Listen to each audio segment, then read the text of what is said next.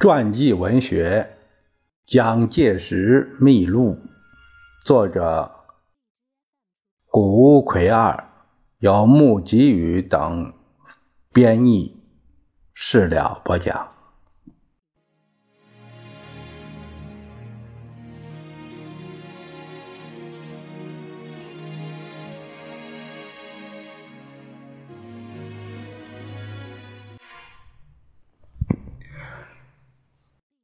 第三章第五节，东北三省时机尚未成熟，在日本方面有新的使命在等待着蒋介石，就是奉到孙先生的指示前往东三省。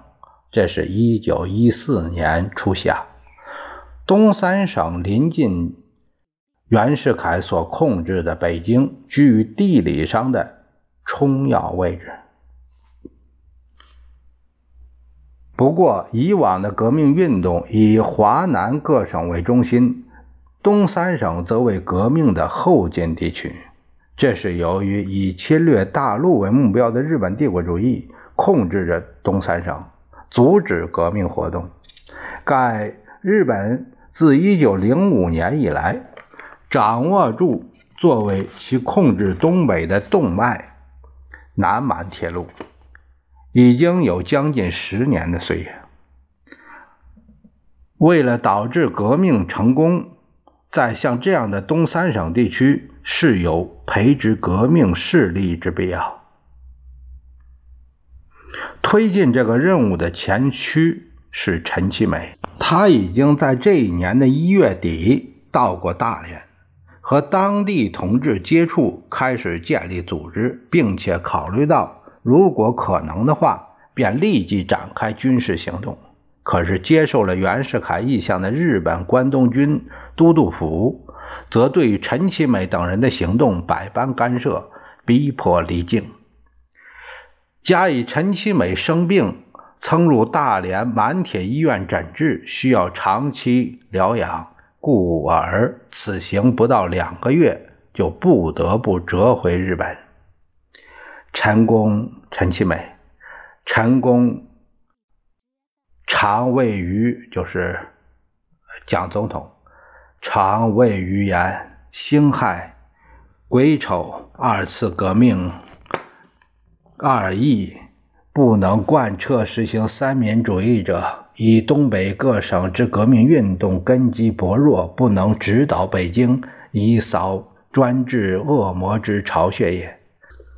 自今以往，如仍于北方不稍加之意，是由负其者而不自悟也。且援军密布于东南，防范压制，不愧于力。如不夺势量力，固执进行，是无以于邹于楚敌也。其不成也必，故谋第三次革命，当于东北数省培植革命根基，亦为大规模之运动。即于戴季陶等首度大连筹备发动，逗留半载，实际上，呃，约五十天，逗留半载。元逆提计四出，终不得志，即困于病，又受外交之掣肘，眼泪挥动。而革命党东北各部之基础，实赖此以立。根据日本方面的记录，关东都督府当陈其美到达大连之后，曾。不断严密监视，并妨碍其行动。下面是引录一九一四年二月四日，关东都督福岛安政向外相牧野重深显、牧野深显提出的报告。呃，他是这样说的：陈其美等来此，业经严密调查其行动。并斥大连民政所向陈本人严厉传达，不得以大连为策源地，进行有关革命等计划之意志。此外，足以说明袁世凯对于陈其美高度警戒的记录也颇为不少。满铁副总裁伊藤大巴于二月十三日向外务省报告，曾与张作霖晤谈。张秘密表示说：“老实话，大总统有令，不论用任何手段，都得要将陈其美逮捕。请教，可有什么好的办法没有？”三月二日，袁世凯正式召会日本政府，以陈其美有刺杀商务印书馆经理人夏翠芳等嫌疑，要求引渡到案。但日本政府以中日两国尚未签订有关引渡犯罪条约而予以拒绝。袁世凯方面乃又提出租界地应与日本领土性质不同，日本方面则以不希望因此而讨论到租界地的地位问题，仍然未肯答应。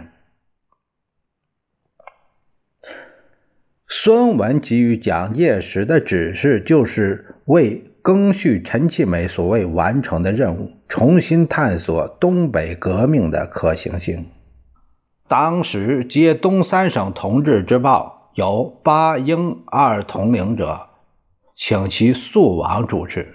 公就是陈其美，以在东事繁，不克西归，乃命中正与丁景良。至哈尔滨、齐齐哈尔等处先往视察。然而，东北革命气氛之低沉，实在出乎人之意料。经在哈尔滨等处实地视察结果，不仅革命机势尚未成熟，而且是完全在袁世凯和日本势力的压制之下。毫无活动余地，其真相则为某些在东北的同志对于当地情况故为夸张不实之报告，以图自孙文或陈其美处诓取经费而已。推进革命运动的目标虽然归于虚愿，但此次东北之行却获得了颇为珍贵的体验。